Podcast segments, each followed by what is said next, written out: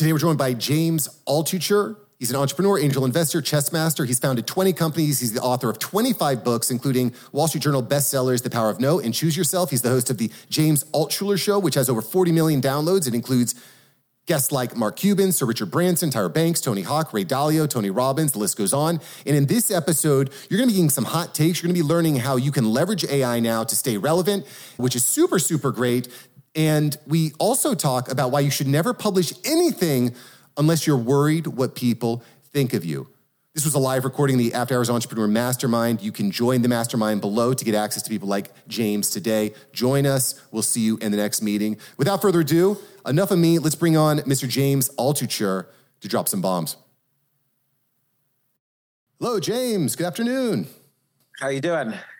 Oh, we're thrilled. We're thrilled to have you here, James. We've been like, re- you know, reading and watching and listening from afar, and we're excited to dive into some topics today. By the way, this is a live podcast recording in the After Hours Entrepreneur Mastermind.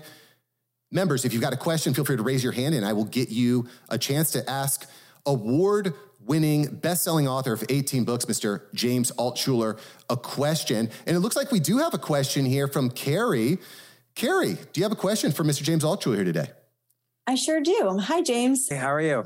Good. I was uh, taking a look at your website yesterday and kind of familiarizing myself with a few details. And I noticed obviously you're a prolific writer. I think you wrote like 22 books, maybe on last count.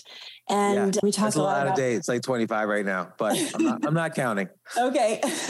and I was wondering well, one thing I read was you said, don't write about anything unless you love it or you hate it. So, based on the context of this conversation right now with you know, talking about the world and where we're at, what's one thing that you love and one thing that you hate? I love figuring out how, like, we all have problems. We all underperform at different moments in our lives. Maybe some people are perfect, but most people are not. And I love writing about times when I have failed or gone broke or been depressed. And what's this, not the technique of how to bounce back, because nobody knows techniques, but what was my story in in bouncing back and and and how did I do it? And there's always a story. It's always an adventure. It's always dramatic. And you know, in terms of in terms of something I hate, I hate when I think and I always could be wrong, but I think people are not being rational. So for instance, that New York City is dead article that I wrote, I felt there were significant problems that were being ignored about New York City during the the COVID shutdowns the, during the pandemic. And I felt nobody was paying attention to them. And now these are serious problems. Like they have evolved into serious problems.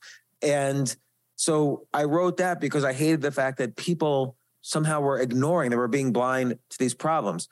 And by the way, when you write something out of either love or hate, there's much more uh, chance for it to do well, to go viral. As far as I know, mm. that's the last article I could think of that really has gone viral. I mean, something like 20 million people read that article. And believe I know this because I got over 1 million death threats from people living in New York City. And I'm not even exaggerating the number. Like it was like 10 a second for a while. And it was very depressing at the time, actually. I haven't even written about how depressing it was to have Jerry Seinfeld plus family members write articles that just didn't make any sense, but just hated me. But the other the other thing I will say is I try never to write something unless I try never to hit publish on something unless I'm afraid of what people will think of me. So, mm. and I'll just use that article again as an example. That's, I'm a very optimistic person, but that one article, I presented problems where I didn't really know what the solution was going to be. And I was afraid, since people know I'm very optimistic, my readers know I'm very optimistic, and I usually come full circle with solutions. I was afraid, what are people going to think when I just don't have a solution here? And lo and behold, that became my most viral article ever. Much I didn't intend for that. I've you know, I've also written things like don't send your kids to college, don't own a house.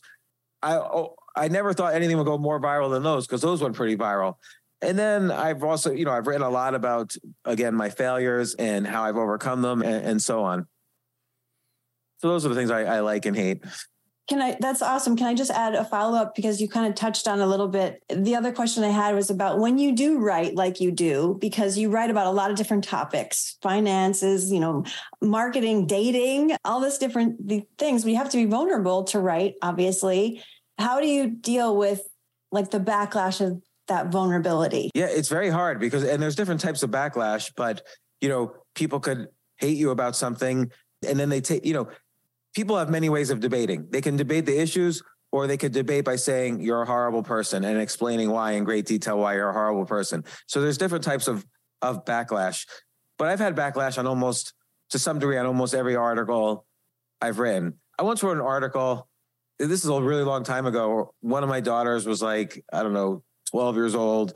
And this little boy at a party, you know, that was in her class tried to kiss her and she was very like flustered. And so I wrote an article the next day titled, I hope my daughters are going to be lesbians. And I got a huge backlash on that. Like all these women wrote, or men and women wrote, "Oh, you wait till your daughters see this when they're older. They're going to probably hate you." And I'm like, "Hey, first off, whatever. If they hate me for that, then that's their problem." But you know, it it is what it is. You can't ultimately you can't care too much. If you care too much about what people are going to think, and I do care what people are going to think, probably too much. But if you care too much, you're not going to be able to do good writing because then you're just writing in the safe zone. You're writing what everybody else is saying. I already read what everybody else is saying. I don't need another one. I have a podcast. Probably everybody here has a podcast, and many listeners might have. Pod- if, if you land in JFK Airport, they give you a podcast at the gate. So like everybody's got a podcast, and I get constantly pitched guests. Everybody's written a book, How to Be a Leader at Business, How to Not Care What People Think About You. Like there's six thousand books with these topics, and just write something new. There's new things out there you can write about. And that's the AI is going to replace those people, those mm. writers. Like you have to write about your human experience. And there's nothing perfect. There's nothing perfectly good and there's nothing perfectly bad. So that's where we come in and and create the imperfect and and move society forward with that. I, I love that takeaway of I never publish anything unless I'm worried what people will think of me. That and you know, I, I heard I was talking to Patrick Bet David about this a few weeks ago. I said, How do we stand out in podcasting? How do we do it? He's like, Stop agreeing with everybody. Stop agreeing with people. Stop saying me too. Start taking a hard line. And those are some great examples. It also rings true with that episode you just published on the J- James Altucher show with Seth Godin. You just released an episode with Seth Godin. We're talking about Purple Cow and you're talking about how to stand out by finding those interesting yeah. edges. Um, yeah. Yeah, super, super good. Robert, Robert has a question here too. Robert, would you like to ask James a question here? Well, I'm just going to tag on to, to Kery's question because when I was reading about you in entrepreneurial space, you said, don't start a business unless you love it. And then you talked about the article that you didn't have a solution. And I kind of feel like entrepreneurship is really providing solutions and starting businesses is about solving problems. Can you expand a little bit on this idea of encouraging people to start a business to solve problems that they, I guess, love or hate. If you personally have the problem and you seek to solve it, chances are other people will have that problem.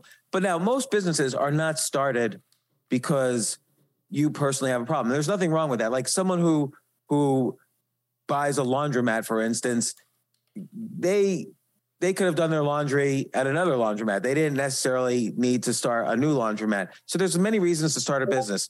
But one thing that's very interesting I've noticed about most businesses is that you create something and you think you know, you think you have a solution for something, but you don't truly know. And I'll give an example. A friend of mine made this cybersecurity uh, app and his roommate from college was the the CIO, the chief, you know, IT officer, information officer of a major tech company. It's one of the big five to ten tech companies, and it's his roommate who's the decision maker, and the product costs one hundred fifty thousand dollars. So he brings his team. He flies out to Silicon Valley, presents to the decision maker. The, all the whole team of the decision maker is there, and the guy says, love this. This would save us $40 million a year. And you're saying it only costs $150,000. We're in. If you just add these one, two, three features, we are in. We're buying this. And so my friend said, Oh, this is amazing. It's my friend from college. He has a huge budget. And he said, Yes. So my friend goes out, raises money for his business, finishes the product, goes back to the company. And the guy's like, Oh, you know, maybe not this year, but next year. And of course, the guy never buys it because maybe he has other things to do with the money that solve $50 million problems. So when somebody says yes to you, yes, this solves the problem, there's no actual information in there. That's like placebo information. The only information is when someone says no, here's why, because that's real. They're really telling you why they're, they're not going to do something. But there's a lot of reasons people say yes. Maybe they say yes to get you out of the meeting. They want the meeting to be over. Yes ends the meeting. That might be the only reason mm. they say yes. Maybe they say yes because they don't know. They haven't really thought about what other opportunities they have. Maybe say they say yes because they think this is cool, but it doesn't really solve their their biggest problem. So, but no means something. So if you have a site and you realize, oh, not as many people are using this website as I thought, find out why. and everybody and everyone's telling my mother is telling me this is a great website, and all the other people are telling me this is great. Find someone who doesn't use the website and why they don't use it. That's your real problems that you have to solve. Let's say you want to write a book. Okay. Let's say you want to write a book about leadership. Look at the top 20 books about leadership on Amazon and look at the negative reviews. This tells you what none of the authors are saying. Readers are happy to tell you what you have not given them. And that's how you can figure out new topics for books, for instance, and you know, and so on. So yes, you can find a solution, but sometimes it takes a while. Like Google had a solution for something, but it took them a good five years to figure out what it was they had the solution for. They had a better advertising solution than any other search engine. I didn't care about their search engine results. It didn't seem to me any better or worse than Alta Vista, but Google figured out how to be a better solution for advertisers. I love that idea of being able to to find the nose. That that to me is the worst. I, I hate this. Does you, do any of y'all ever get this where someone reaches out to you and say, "Hey, I love what you're doing. You're showing up all the time. I just you look so great, but uh, what what do you do?" Yeah. Has anyone ever gotten that before? That is the worst. That is the word. Like, there's nothing worse than someone reaching out, giving you a compliment, and then asking what it is you actually do. That's the worst. So, anyway, that's really, really, I think, sound advice. I, I have another question for you, James. I don't want to like monopolize the stage, but I have another question I think is really important. Something I'm thinking about. You've written 25 books, multiple bestsellers. Bucket list for me is writing a book. I want to write a book. It's on my bucket list. But I wonder if writing a book means the same thing now as it did five, ten years ago. Because quite frankly, I could have my team write a nonfiction book in like an hour, just going back into all my old podcast episodes, using AI to rewrite it and putting a little bit of mark yeah. in there. Does that like dilute the efficiency or the purpose of books in general? Yes and no. I mean, yes, you you could now use ChatGPT and spend an afternoon asking it prompts and it'll write a book. It won't be a good book. It won't be a well-written book. No matter how much you know, people think AI is going to just keep on improving and improving. AI is not a good writer. It's going to take a lot to make AI a good writer. And you say your bucket list is to write a book, but do you love writing, for instance? Do you love reading? I read daily. I don't love writing, but yeah, I mean, I think for me, reading is one of the best ways to learn and to get that halo effect. Yeah. Yeah, and, and reading is a good way to learn to write. Like you read a great writer and you learn to write. You have to love, like, oh my gosh, this writer did it this way, that this other writer did it that way, and I'm going to try this in this new format, talking about entrepreneurship instead of love in the time of cholera or whatever. But I'm going to use that style, and and and you can experiment and you can have fun writing a book. AI is not really going to do that. But let me ask you a question. What what's your hobbies? What are your interests? Oh, What's gosh. an interest you had as a kid that you've given up because now you have responsibilities and work? Yeah, sure. Like used to play a lot of basketball, used to, you know, play video games. Now all my free time is basically hanging out with the kids. I like to run. I guess you call running a hobby. And and do you follow basketball games right now? Not as not as much as I used to. I mean, the Heat, go Heat, we're just in the, the NBA finals, so I followed it a little bit, but not not super closely. So like there's a million topics within basketball that could be good. For instance, how old are you right now? Just turned 40. Shout out to all the 40 year olds. Right. You don't look 40. So what if you wanted to play basketball right now? How would you how would you go play basketball? Oh, I'd crush it. I'd go to the local the local pickup spot. I would start draining threes from from downtown, and I'd be like, "Who wants a, who wants the new Steph Curry on their squad?" Right? Who who could crush you if you were to play in in what court would you be crushed? In what like street court would you be crushed? Oh gosh, probably, you know, just honestly going down and, and then playing with like the 18 and 22 year olds, I'd probably have a rough time in the second round. And what would it take for you to be as good as them? what kind of work would you have to do to be as good as them? To be as good as you once were? Well, I probably need Elon to to to you know continue to iterate from Neuralink to like Neuralegs. I think that would be a good start. You know. But I, I bet you with the right training and the right focus and determination, you could be as good a basketball player as maybe not the best 18 year old, but like you could get competitive. And that would be a journey. That would be an adventure. That would be the arc of the hero. Like you'd be reluctant to do it. Nobody in your family would be supportive. Your friends would say, You're crazy. Why don't you just keep making money? You know, what are you going to spend five hours a day training for basketball when you're 40 years old? So, but you'll meet your allies along the way and you'll meet the 18 year olds who will crush you and laugh at you. So, more and more enemies. And then finally, hopefully, you know, a, you'll hit bottom first, and then hopefully you'll achieve your dream, your goal of like coming back to the basketball court and pursuing your what you loved as a, as a child. That's a book about basketball. That's a story. AI can't write that story. And I'm just making that up. There's a million stories out there. What's the history of the shortest basketball players in history? How did they get good? I always think of basketball players as really tall people, but there are some people smaller than six foot who became like all star basketball players. How did they do it? I've never seen a book about that. So that would be interesting as well. Like I'm thinking, and I don't know anything about basketball, I'm just like making it up. How does one own a basketball franchise? You could write about the business of basketball, like the history of all the franchises and how they've got their valuations. How did Mark Cuban buy one? Steve Ballmer buy? Like what? Why are all these internet billionaires buying basketball teams? Why aren't other billionaires buying basketball teams? So there's all these questions I'm curious about basketball. They could either be personal stories or stories that are unique to your questioning mind. And these are all books that AI is not going to write, and you would do a better job than AI writing them. AI is really good, like, oh, you know, then this happened in the Revolutionary War, and then this happened in the Constitutional Convention, and then George, what, you know, AI is good at like describing things that have happened in a very plain, even if you say write in the style of Hemingway, it's not going to be that great. It's not, Hemingway spent 30 years figuring out how to write in the style of Hemingway. So, and that took a human brain, which is much more complicated than an AI brain. And so again, the AI is just statistics. It's like, oh, a Hemingway story, if it starts with these three words, then this is the next word. So it's not going to be a great writer. So loving writing, loving basketball, figuring out stories you could tell within that is going to be an incredible book. I dig that. And I would definitely implore the advice you gave just a few minutes ago on you don't want to publish anything unless you're worried what people think about you. Right? Yeah. I, that to me is probably one of the most important things I think people can hear right now. If you want to stand out, you need to be willing, I think, to make people upset. Yeah. And also, nobody should write something just for the shock value. But like, let's take the first idea for you. If you're 40 years old and you want to quit everything and pursue your love of basketball, get better at basketball once again for the first time since you were 18 years old, actually improve with a coach and and whatever. That's a little bit like of a shocking kind of story. Like nobody does that as an adult, and you have to make sacrifices to do that. And you might be afraid because maybe people close to you will say, "Oh, you know, I thought he was going to be an entrepreneur or this or that. Instead, he's just playing basketball." You know, something frivolous. So there's a little bit of fear there.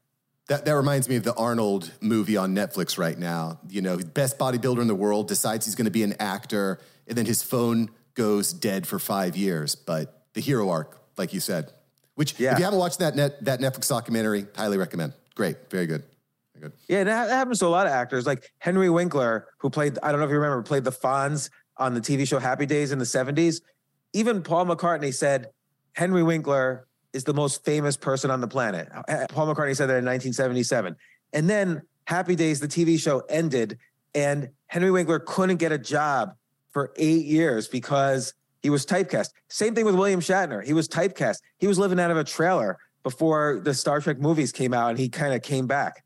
So it's hard. Every everything's hard. To life is hard, and writing about your little corner of that difficulty is always an interesting story. Brilliant, brilliant. And of course, you can listen to James' interview with William Shatner on the James Altucher Show and every podcast and YouTube platform that you like. I'll put links below to make it super easy. James, where's the best place for us to find you if we want to get more James in our life? I guess my podcast or my book, Choose Yourself or my book Skip the Line. Those are my two favorite books that I've written.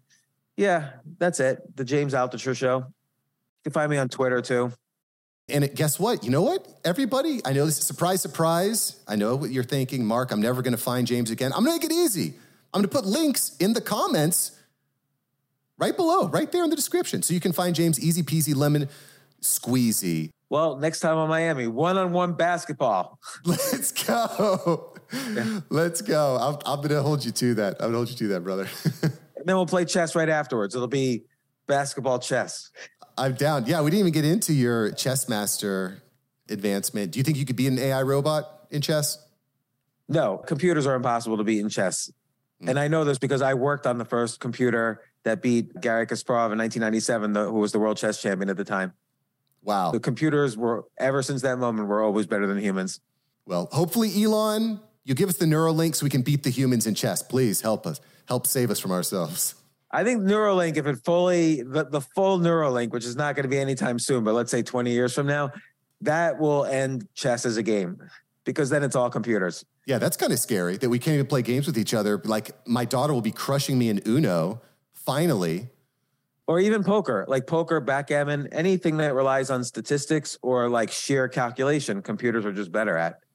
Yeah, the Neuralink thing is crazy, is, is really crazy. I, you know, I don't want to hold you here, but if you want to give me a hot take on Neuralink, I'd love to ask while you're here, you know. I think right now it's it's what they're testing is for disabled people because, oh, let's send a signal to the specific neurons that move the arm. And so it'll move like the prosthetic arm that somebody might have.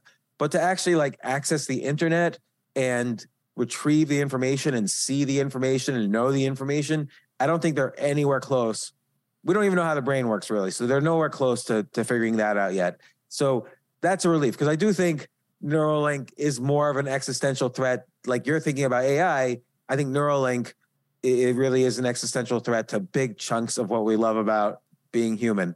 I'm a little pessimistic about that, but I hope it doesn't happen anytime soon. Because I want, I want, I like playing chess. I want to play chess against someone with a computer in their head. Then it would be pointless. Yeah, well, it's it strikes me that assuming Neuralink does what it probably could do, you're not going to be replaced by AI. You're going to be replaced by someone that's using AI. Same concept. You're not going to be replaced yeah. by Neuralink. Someone using Neuralink is just going to be much better than you. And you're going to have basically two types of humans humans with Neuralink and humans without Neuralink. And I don't see how you could possibly compete. Yeah, you can't. It's again like competing in chess against a computer. The, there's no way. Like if the world chess champion played a computer a 100 game match, he would lose 100 games to zero. So, mm-hmm. or maybe, maybe, maybe he would draw once, 99 and a half to one half. I'm all for solving problems, but uh, I agree with, with James here on keeping our humanity. Humanity is, is important thing to be, thing to, thing to take sacred, hold sacred, I think. Yeah. Yeah. No, chess, chess obviously a great game, and hopefully one day we'll beat the robots. I don't know. We'll see. That'll be impossible unless we have Neuralink. Fair enough. Yeah. Again, once again, thanks everybody for being here. It's always a pleasure hosting these events. And uh, yeah, James, just glad to be connected, be on your radar. I look forward to meeting you in person someday. Well, thanks so much, you guys. Thank, nice meeting everybody. Thank you. Boom, boom, boom. Awesome. Well, James, I, I really appreciate your time. Thank you so much, so much, so much for being here. This was awesome. I really yeah. appreciate you guys asking me on. It's really fun. Really great questions, great stuff from from people listening, and uh, I really appreciate it. I enjoy these. No, you killed it. Great, great thought leader, and I feel like we just scraped the surface. Well, thanks so much, you guys. Thank, nice meeting everybody. Thank you. Thanks, James. Many blessings, brother. Thanks for being here. Thanks.